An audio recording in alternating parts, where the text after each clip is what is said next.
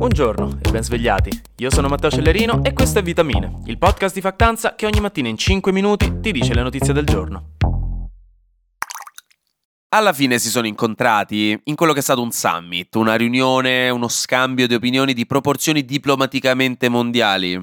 Joe Biden e Xi Jinping si sono visti a San Francisco a un anno dall'ultima volta e in un periodo in cui non è che Cina e Stati Uniti si rispondono alle storie Instagram e si mandano meme, mettiamola così, ma in cui i rapporti sono peggiorati a causa della competizione economica, ma soprattutto della questione Taiwan. A San Francisco loro due, quindi Joe Biden e Xi Jinping e le loro squadre di traduttori e diplomatici hanno parlato per quattro ore di fila e il risultato finale è stato un buon risultato, uno di quelli che ci serviva proprio in questo clima geopolitico. Stati Uniti e Cina non diventeranno migliori amici da un giorno all'altro, ma le conversazioni hanno ripreso in maniera molto costruttiva e soprattutto con la consapevolezza che ok essere rivali, ma senza conflitti, perché un conflitto tra le due superpotenze farebbe male letteralmente a chiunque.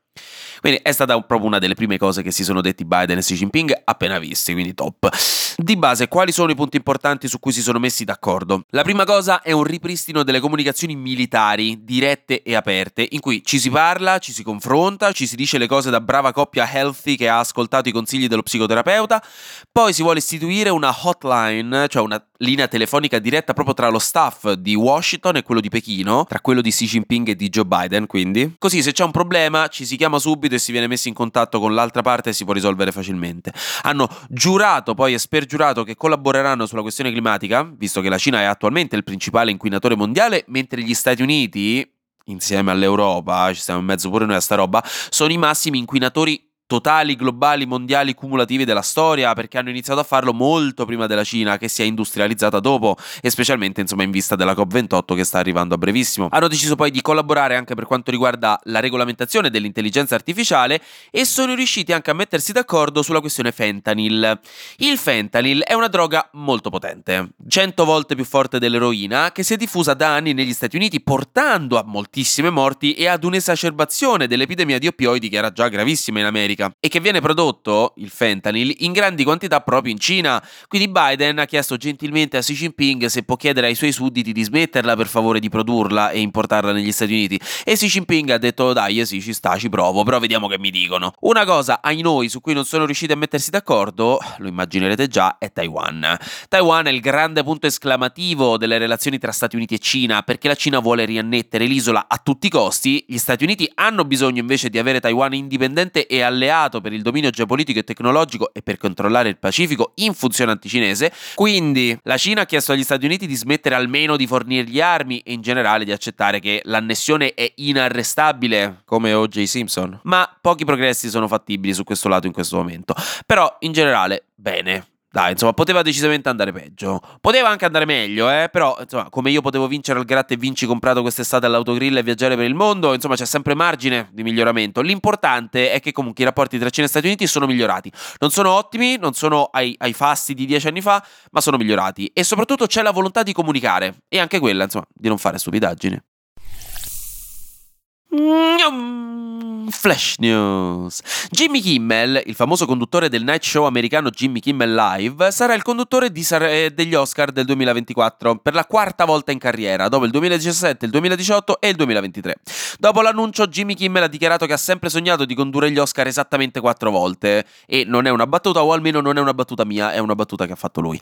Il trailer dell'attesissimo videogioco GTA 6 uscirà a inizio dicembre ed è una notizia grossa perché la gente sono dieci anni che aspetta questo gioco, ci stanno mettendo una vita a crearlo e questo significa che sarà probabilmente una roba dell'altro mondo, ma anche che probabilmente bisognerà aspettare ancora un po' di tempo. GTA 5 è stato il gioco più profittevole di sempre con 8,3 miliardi di dollari incassati grazie alle copie vendute e alla modalità online.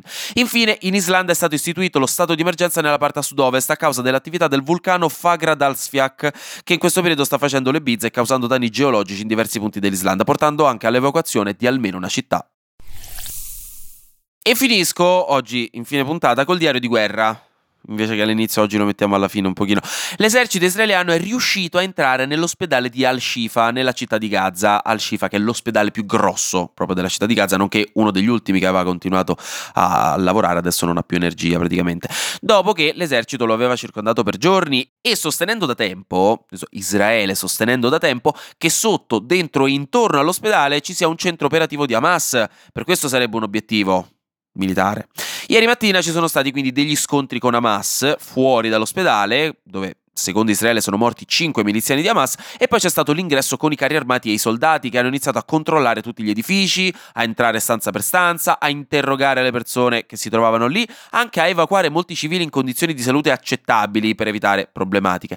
La cosa non chiarissima ancora è se effettivamente abbiano trovato Hamas oppure no. Perché Israele dice per ora di aver trovato solo armi e documenti di Hamas nella struttura, però le varie fonti interne all'ospedale interpellate dai giornali hanno detto che non ci sono stati spari dentro la struttura, né combattimenti o cose strane. E Israele, e qui vabbè è comprensibile, non sta divulgando le informazioni delle proprie operazioni militari, quindi per ora è tutto un po' fumoso e poco chiaro. Israele potrebbe starsi sbagliando? Hamas potrebbe davvero essere lì dentro? Oppure essere uscita tempo fa? Boh, chissà, per ora non lo sappiamo. La cosa certa è che almeno l'ONU, o almeno il suo Consiglio di sicurezza, ha finalmente approvato la prima risoluzione in cui si richiedono ufficialmente a Israele pause e corridoi umanitari dentro la striscia di Gaza. Visto tutto quello che sta succedendo ai civili, tra l'altro dopo quattro tentativi falliti, perché se pensate che il vostro collega sia permaloso, non entrate mai in una stanza con 20 diplomatici in tempo di guerra a chiedergli una risoluzione che, eh, su cui tutti sono d'accordo, per amor del cielo. Guarda. Comunque, ovviamente questa risoluzione non cambierà praticamente nulla, è una roba diplomatica formale, però è comunque un segnale chiaro e diretto che soprattutto mette un po' di pressione in più su Israele per stabilire finalmente magari una tregua o comunque decessate il fuoco. Anche oggi grazie per aver ascoltato Vitamine. Noi ci sentiamo domani perché sarà successo di sicuro qualcosa di nuovo e io avrò ancora qualcos'altro da dirvi. Buona giornata e buon giovedì.